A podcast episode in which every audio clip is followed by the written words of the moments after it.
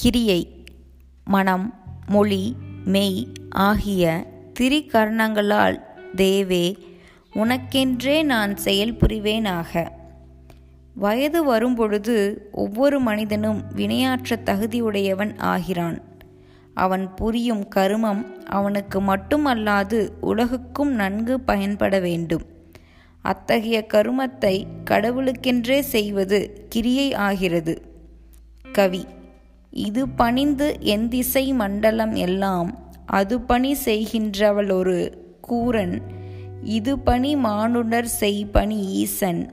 பதிப்பணி செய்வது பத்திமை காணே. திருமந்திரம்.